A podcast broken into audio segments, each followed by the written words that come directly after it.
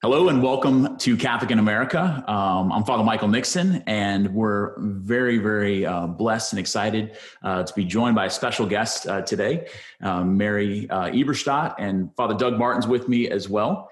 And uh, so, Mary, thanks so much for joining us today on the show. Thanks for having me, Father Michael. Good to be here. And uh, Mary's coming to us from Washington D.C. So, Mary, your your curriculum vitae is is is is long and and and a lot of publications, and we, have been marveling at your writing skills. Um, so, so what what exactly for for people who've not encountered you yet? What what exactly uh, do you do? What's what, what's what's your main your main uh, job? And I know you work um, with the uh, as a senior fellow with the Faith and Reason Institute. Um, so, is, is that is that your is that your normal day job? Well, in the sense that I'm a writer, I don't really have a day job, uh, but I've written uh, several books and several articles, uh, lots of articles rather.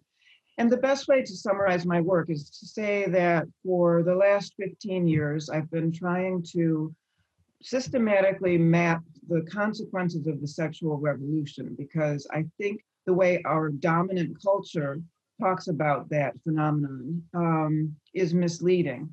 And so I've written about the effects of the sexual revolution on families, on children.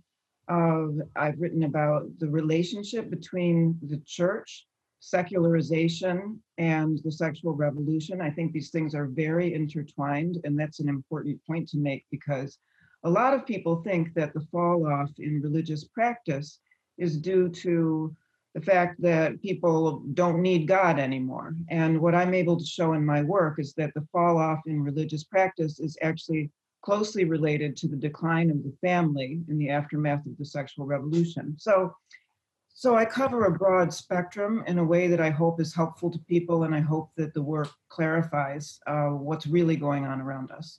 I, I, first encountered your work, and I'll let Father Father Doug uh, uh, jump in as well with with the book um, Adam and Eve After the Pill, which was was exactly as you said a real good synthesis and diagnosis of our culture and society, um, both religiously and and, and family across family life and and and society, and what impact uh, the sexual revolution uh, ha- has had, and the negative impacts, and and and how that doesn't just affect sex and family life, but it affects, uh, affects a much wider uh, just a, array of, of, of, institutions and society at large. Father Doug, how, how did you encounter Mary's work? Um, mainly through articles. I mean, I, have um, I've encountered the book as well. I haven't um, read it all the way through, but I've um, encountered the book as well. But through mainly through her articles and uh, the things that I see, you know, over the internet, and I've seen in journals as well, and just um, she for the most part just hits it right on the head as far as the issues that we're seeing in our society. And you know the way that we try and blame those issues on on a wide array of things but they really do come back to a, a very central theme and it really is the breakdown of the family. And so i think mary's hit it right on the head with this yeah, so so we're very appreciative of that, and I think too, particularly looking at 2020. I know I know some people are saying, you know, the worst year ever, and everything else, and kind of these these uh, um, these you know sort of very uh, uh, uh just headline grabbing kind of uh, statements about 2020. But we have seen, in a sense, maybe an intensification of what was already there before. Um, so you, you wrote this article, "The Fury of the Fatherless," and it came out in First Things. So tell us a little, little, bit about the idea behind that article, and and obviously it's, it's coming from the book Primal Screams that that was um, uh, released earlier. So yeah, so what what inspired you to write this, and we can get into the the, the content of, of the the argument as well. Well, sure. What inspired me was that, like everyone else in the country, I was seeing on television night after night these riots in the streets of the United States and these widespread protests that began as protests against police brutality but then quickly morphed into something else. And just to give listeners a sense of the scale of all of this, there were some 10,000 protests or uh, outbreaks of unrest, I think is the polite way of putting it, across the country throughout the summer and into the fall. And of those, over 500 turned violent. So the first thing we have to understand is that this is without precedent. There's never been this kind of protesting on this scale. So, what I write about in the article uh, is the idea that these protests represent something new. I think a long simmering set of pathologies has now percolated into the streets of the United States. You see these disconnected young people, and they are mostly young, uh, tearing down not just Confederate statues, but statues of anything that looks like a male authority figure, statues of town fathers. Uh, in Washington, where I am right now, a, a statue of Mahatma Gandhi was um, was defaced. So there is something going on under the surface here that is not just about protest as usual. And in the article, The Fury of the Fatherless, what I argue is that what's going on is that young people today uh, are increasingly dispossessed of very important elemental things. Um, literal fatherlessness, which we all know has been uh, on the rise. Something like 40% of kids grow up without a dad at home. But also fatherlessness in a spiritual sense. Many young people today don't know what organized religion is, they haven't been brought up in it. And so they're dispossessed of the father, capital F. And the third kind of dispossession is attachment to country, attachment to place if you look at surveys, you see that young people are increasingly less patriotic than older people. So, again, what I'm arguing is that being untethered from these very important primal attachments has resulted in an increasingly dysfunctional generation of people who are desperate to attach to something. And that, I think, is where we see identity politics come in. So that the identity politics, and, and, maybe you can give a quick breakdown of, of what that is, because it manifests a lot in higher education, but it's kind of becoming sort of the normal uh, just way of viewing the world that that's that's accepted in, in sort of mainstream culture now. Um, but that becomes an easy sort of in for people. You're looking to connect to something. You're not connected to your, you know, disconnected from your family, disconnected from there's no connection to religion um, you know, dispersed in the sense, you know, that we don't really have a strong connection to uh, our country. So nothing really greater than yourself. So in a sense, it kind of becomes this cause that we can attach ourselves to. Is that is that is that what you're seeing? Yeah, that's exactly what I'm seeing, and I think it goes pretty deep. In other words, if you were to ask me, Father, who are you? I would probably resort to, well, I'm a wife, I'm a mother, I'm an aunt, uh, I'm a cousin, or I might answer it in religious terms and say, well, I'm a child of God. That's our primary identity as Catholics. Um, but instead, because many young people are disconnected from these ways of constructing their identity, they answer it with resort to politics, say, who are you? I'm a feminist or I'm a, a LGBTQ person. That becomes my identity um, I'm a member of Black Lives Matter, et cetera, et cetera. So I think these collective political groups are serving as substitutes for what ought to be uh, deeper ways of identification because the ways of identifying uh, the way that humanity has traditionally identified itself through family through faith through country uh, the wheels have come off this thing for a lot of people, again, especially younger people. And that's what I think we're seeing in the streets. The um, well, and I think obviously that that transfers over um, into ministry uh, as well. So, Father Doug, you're um, Father Doug is is a Catholic priest who's also a husband and a father. Had been an Episcopalian priest and now is now now a Catholic priest. So for you, Father Doug, I mean, is that something that you've encountered just in in in ministry or in your life of of, of raising your own kids? Um, yeah, I mean, absolutely. Uh, you know, uh, also a former youth minister for ten years and and dealt with you know this kind of stuff quite a bit because you see a, a huge disconnect between parents and their children now um, there, there's some parents that and some families that are able to do it very well to give the identity of their family to their children. And, and usually they do that through time, through spending time with them, through having activities with them, and having common activities. But there, there's especially with with parents both having to work, work out of the homes, and and having careers. And then if you have a single family, uh, a family with a single parent, it makes it much much more difficult. And so one of the things i found in the article that i really identified with especially with dealing with younger people and even the pre- the friends of my own children would be their accessibility to other groups to to larger groups that would be have a positive impact on them such as a youth group. We see i saw the inconsistency in my own youth group of kids being able to get there and their availability to the youth group and lots of times that ran along the lines of was it a single parent in the home? How connected was both parents, not only to the Catholic faith, but just to their faith in general? We had families that would have, you know, a, a mother who wasn't Catholic and a dad who was, where the family still had, um, you know, participation in our church, had participation in our group, and had the opportunity to see those broader, um, those broader relationships. But but I see it you know, I saw it all the way down, not just with the youth group, but with their participation in activities at school, with their participation with activities in the in the community. And so that that part of the article really hit home with me and just what I see in, in ministry itself.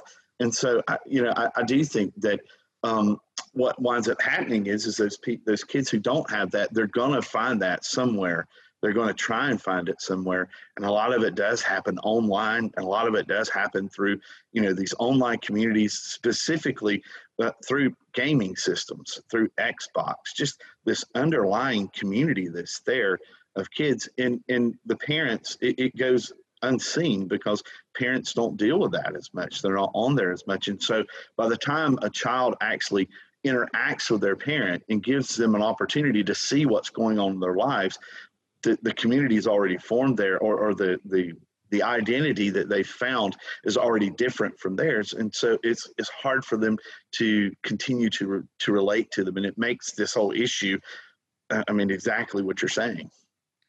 So, so mary in the article you, t- you talk about kind of like two hypothetical um, persons kind of you know um, uh, one born in uh, william and and his grandson brandon. And uh, William, you know, as, as kind of a, a baby boomer and, and Brandon growing up, and just kind of the difference in sort of foundational experiences that, that, that, that they both would have seen, you know, neither one necessarily anything, anything crazy or outside the box, but, but being able to, to understand what the Zoomers, I think you called them, these kids, you know, the kid born in, in 2000. Um, I've heard Gen Z or, or uh, uh, iGen, you know, different ways of, of, describing them. How is that substantially different? And, and how is that maybe making them less equipped to be able to, to deal with struggles and problems and, and, in, in society at, at, large and in their own, in, in their own lives? Well, the demographic trends since the sexual revolution, uh, I'm talking about things like fatherlessness, abortion, uh, broken homes, etc. These trends have had the effect of subtracting people from people's lives. And what I mean by that is simple arithmetic. A 21 year old today is far less likely to have siblings, to have several siblings, is far less likely to have a father in the home, has a much smaller extended family than people of the baby boom generation did. And the point is, all these changes add up. It's hard to talk about this because nobody wants to point a finger at single moms. Single moms do heroic work. But I think we have to face what society has been avoiding for the last 60 years, which is the human damage of what we're doing to ourselves, trying to live without robust families, without religious faith, without organized religion, and without loyalty to place, to country. There's a lot of suffering out there. And what keeps me going in this work is the idea that if we shine a bright enough light on it, we can make people feel better. If we call things by their rightful names, we can show that young people today, I think, are victims, many of them. They're just not victims of the things that they think they are. So the trouble out there is not the patriarchy or heteronormativity or abstractions like that. The, the trouble is right on the ground, and it has to do with disconnection from primordial important things like family, like faith, and like love of country, love of place. So I think there's a fantastic opportunity for the church here. You know, the church gets such a bad rap uh, about so many things, sometimes rightfully, um, often not. But the Catholic Church called this right from the beginning. The Catholic Church was not on board with the sexual revolution. And Humanae Vitae, among other uh, documents, predicted that bad things would come to pass if procreation and recreation were separated. The Catholic Church got this 100% right and doesn't get credit for it. But again, I'm trying to connect the dots so that the suffering that we see out there, especially among the young, gets connected to the deep truths that the church has been teaching about these things. So I really appreciate the work that that you do, you know, stepping into this void that's been created um, by the destruction of family and the destruction of of religious faith. Because again, I think there is a great opportunity here for the church because in this identity crisis uh, among the young, they are looking for answers to these fundamental questions. And we just need to steer them in the direction that'll give them the deep truths they're looking for. The, you um, you make a, a lot of points that I think speak to not just like a this isn't just like a right or left problem um, you know you know that that it's it's it's a it's a human problem. It's a problem with it's, it's affecting and impacting all of society.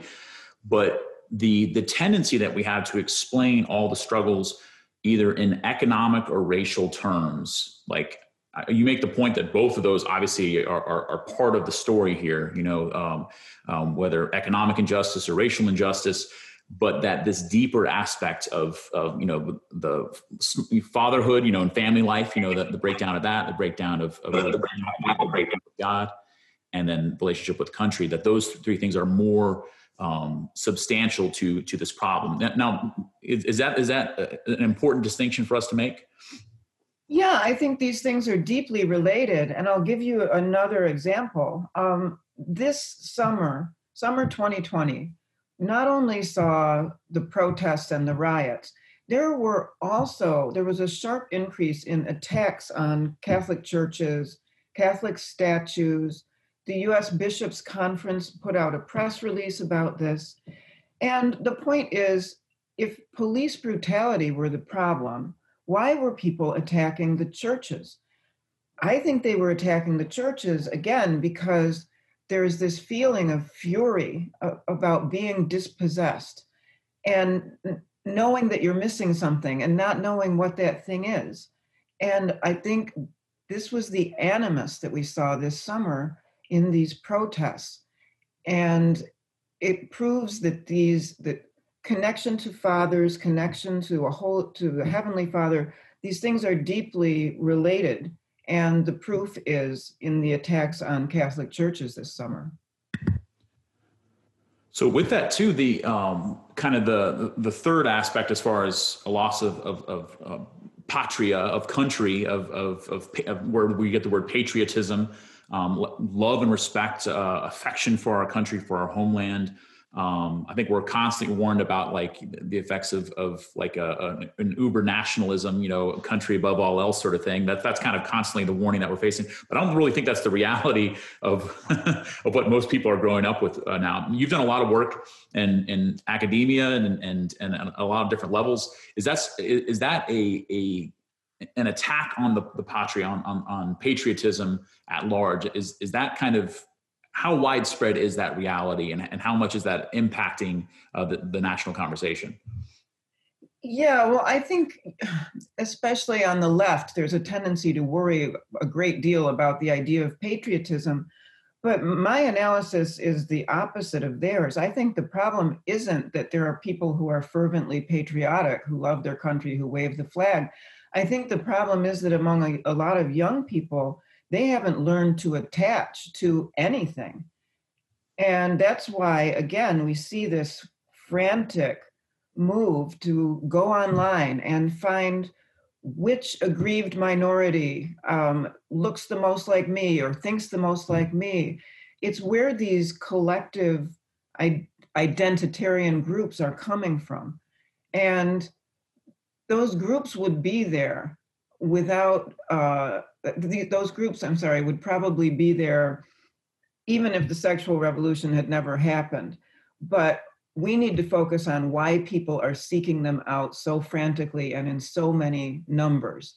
And that's that's the those are the dots I'm trying to connect. Mm-hmm. And and I you know I think I mean and you brought up Colin Kaepernick in your article and I think that was a, a very interesting connect because it is true they they are looking for an identity and and almost trying to um, if you will, kind of change what the identity of the American is or what it's supposed to be and moving it away from, as you're saying, more of a patriotism and, and moving it away from the things that we should be proud of and the things that we've been exceptional at and the way that we've been able to help, you know, other countries in, in this world lead them to freedom and, and to democracy and those sorts of things. And now really more apologizing for, for those sorts of things, apologizing for um, you know, and, and, even the, the critical race theory, the, the reimagining of what it would be like to, to you know, basically tear away the, the Constitution and to re, reimagine it and to re, you know, to redo it and to refocus it.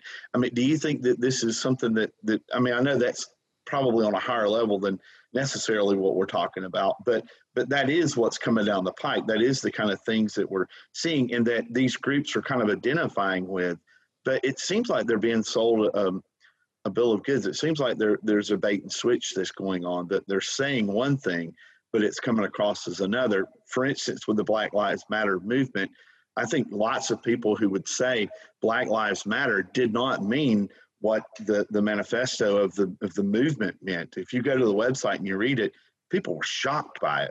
Did you find that as well? Oh yes. Um, Black Lives Matter took down some language from its website where it talked about wanting to destroy the nuclear family um, and never using the words fathers or brothers it was very interesting. Um, but I wrote down what was on their website before they took it down. And I think that language tells us a lot. I also think what tells us a lot is what people were doing when Black Lives Matter was out there, uh, say, disrupting people who were dining outdoors, do you remember that? All the footage, the videos of people who were trying to eat out at restaurants at a time when you couldn't be inside because of the pandemic. You know, whose idea of fun is that to go around and disrupt people at a very difficult time when they're out with their family and friends?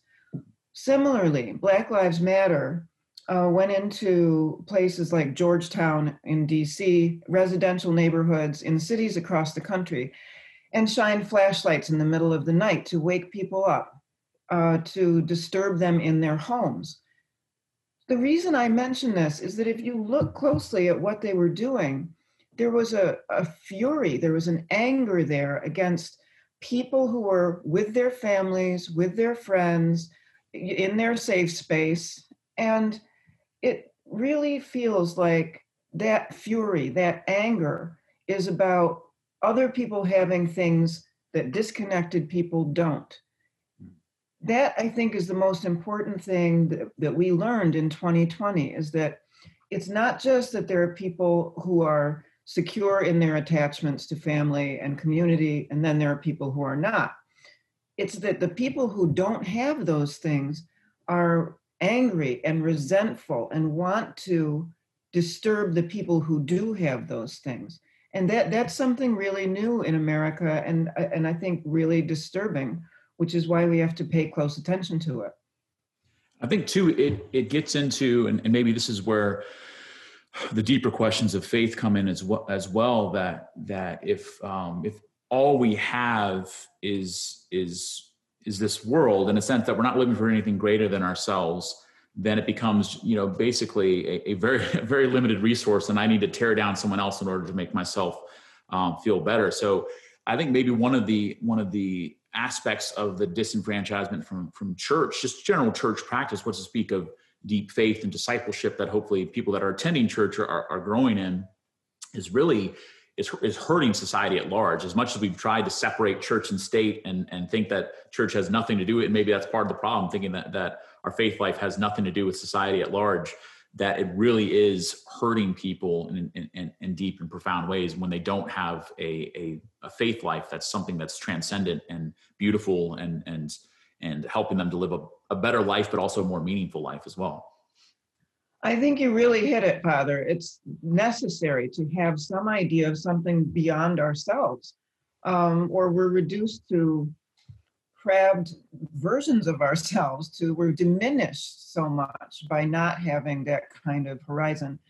And also i think we're seeing that secularization is bad for society.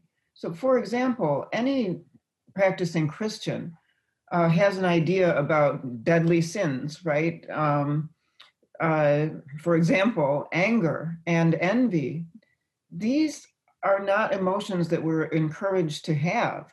They're they're toxic to the soul. So in a country where fewer people are going to church, I think we're seeing that the stigma against these things is ebbing away. And the the anger that we saw in the streets and the envy that we see in these disruptions of family life outdoors or in the house, whatever it might be, I, I think these are um, examples of what what society is suffering as a result of the uh, diminishing of religious practice. Yeah, yeah. I mean, that's always kind of been the the dream is to get all the the good aspects, the virtuous aspects of a Christian life without any of like the, the, the pesky, you know, faith and its demands on us and, and, and, this God. So it's like, you know, kind of the, the proverbial one, you know, cake and eating it too. Um, that the world wants a totally secular society that where people still, uh, you know, can respect each other and respect one another's differences and lift up the little guy and everything. And, and, we're seeing that you can't have both. It's going to be it's when you get rid of God. There's that great line that when, when you get rid of the the creator, the, the the creature disappears. You know that that our own humanity um, kind of kind of gets dispersed. So I, I, think about this too. Just and you mentioned um, a, a, thinker Deborah Savage, um, who, who Deborah Savage, who speaks about this being kind of lost lost in the cosmos that we don't even understand ourselves. Maybe talk a little bit more about that, about that since we're disconnected from family, we're disconnected from religion and really kind of any sort of um, meaningful community things. Kids aren't, you know, part of scouting or they're not part of little league or they're, you know, because of, the, of, of family ties, but then also the, the country as well, that I don't see myself proudly as an American. Sure, we've had, you know, you know, difficult moments in the past and, and, and it's, we're working towards greater justice, but I'm proud, I'm proud of my country. So without that, that we become lost to ourselves, that even our, our own self um, identity and understanding uh, has, has been diminished. Yeah, so we are losing track of the deep truth that we are social creatures and we need each other. The Catholic Church understands this, but I think fewer and fewer Americans, especially young Americans, understand it. So, one of the things I try to do in my work is to look at evidence from the animal world, you know, because there's so much concern for animal welfare and there's been so much study of animals. And what's really ironic is that if we think about animals like elephants, a lot of people care passionately about this, um, and I, I, care too. Uh, we see that we have learned that they're intensely social creatures. They suffer if they are separated from their families.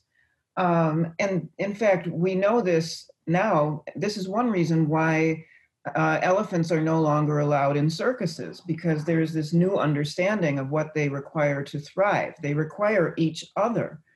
And I find it so um, interesting and sad that we don't apply all of our knowledge about the animal world to ourselves. Mm. You know, somehow we just don't understand that we human beings are the same way. We learn from each other, we need each other if we ran experiments on other species that we are running on ourselves after the sexual revolution, there would be an outcry. Nobody could bear it. But we do this to ourselves, and somehow the, the damage isn't seen in the same way. Um, which is why I bring this kind of research into these discussions, because I think if we talk about elephants or wolves or monkeys, we can see very clearly that when we mess with these deep attachments that they have, we are messing with them in a way that is wrong. Um, we just need to make the analogy to ourselves. that's that maybe kind of allowing us to to recognize that a lot of what we're seeing in society is is you know whether it's kind of woke identity politics is is anti-scientific you know in a certain sense that it's it's trying to break down what we would say comes you know from our good and loving god and, and creator on a scientific sense you know millions of years of evolution you know that have led us to this point where we need each other we need a foundation and that we we, we form ourselves from when we strip that away and try to artificially place something on top of it, it's not going to end with the results that, that we want it to. And what I hear you saying too is is that you know this isn't just necessarily a theological thing. It is. I mean, we we know that as Catholics for a fact that it's a theological thing, but it's a natural law thing as well.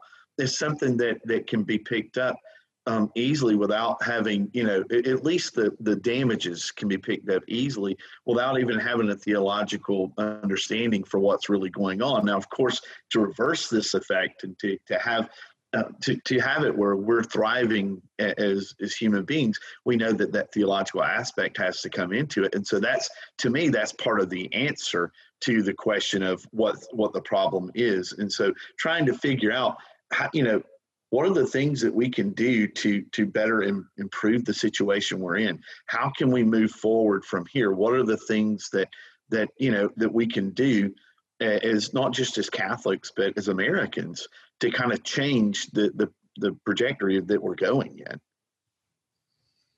so i think one of the things that's most important is understanding the hunger out there for what we have I always think of a story. Uh, once after a speech, a young woman came up to me, a college student, and she said, uh, I'm a recent convert. And I said to her, Well, what converted you? Was it the, the history of the church? Was it, you know, philosophy, theology? Was it the artistic treasures of Catholicism?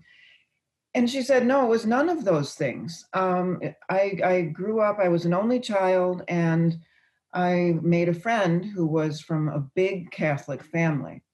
And I went over to their house a lot. And I realized I wanted what they had. And, you know, it sounds so simple, but it touched me so deeply because to me, that was an example of the hunger out there. So when we ask, well, what should we do about it? We can look at politics, we can look at policies that might strengthen the family, and all of that would be to the good.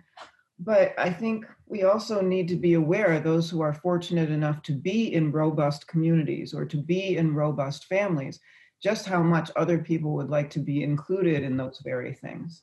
So that's a starting point.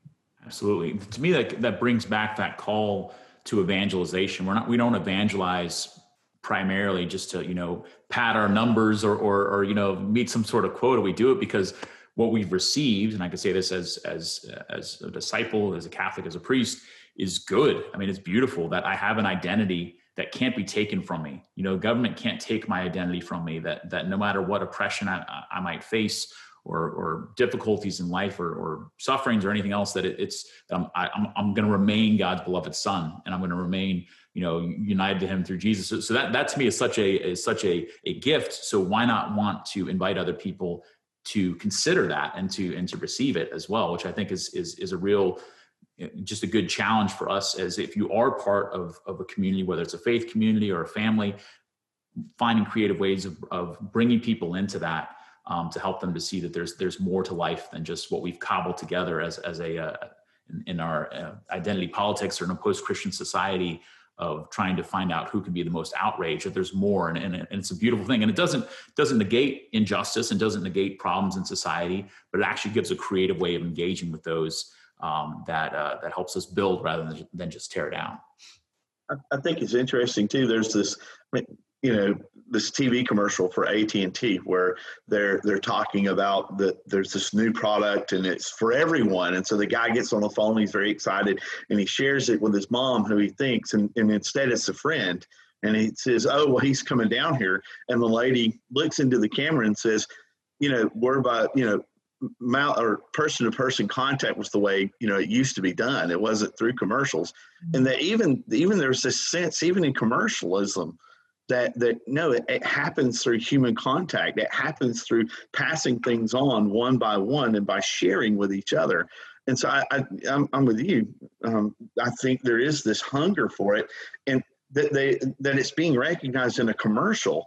Um, and, being passed on to people just kind of shares the the the the nature in which I mean, you know the the kind of predicament we find ourselves in that, that it's even happening there and that it's happening around us and no one's really understanding that no it, it's through these relationships that we have with each other. It's through sharing of the sharing of the gospel truth it's through loving each other and inviting people into into our world and, and, and to help hopefully make our world a better place too even with what they bring to it absolutely well mary um, we are so grateful to you. I, I highly encourage everyone to check out. Uh, it's the latest uh, edition of First Things, um, uh, the December 2020 edition. Her article, uh, "Fury of the Fatherless." Uh, it's also building on a book that you released uh, recently called Primal Screams. Anything you want to tell us about about that book?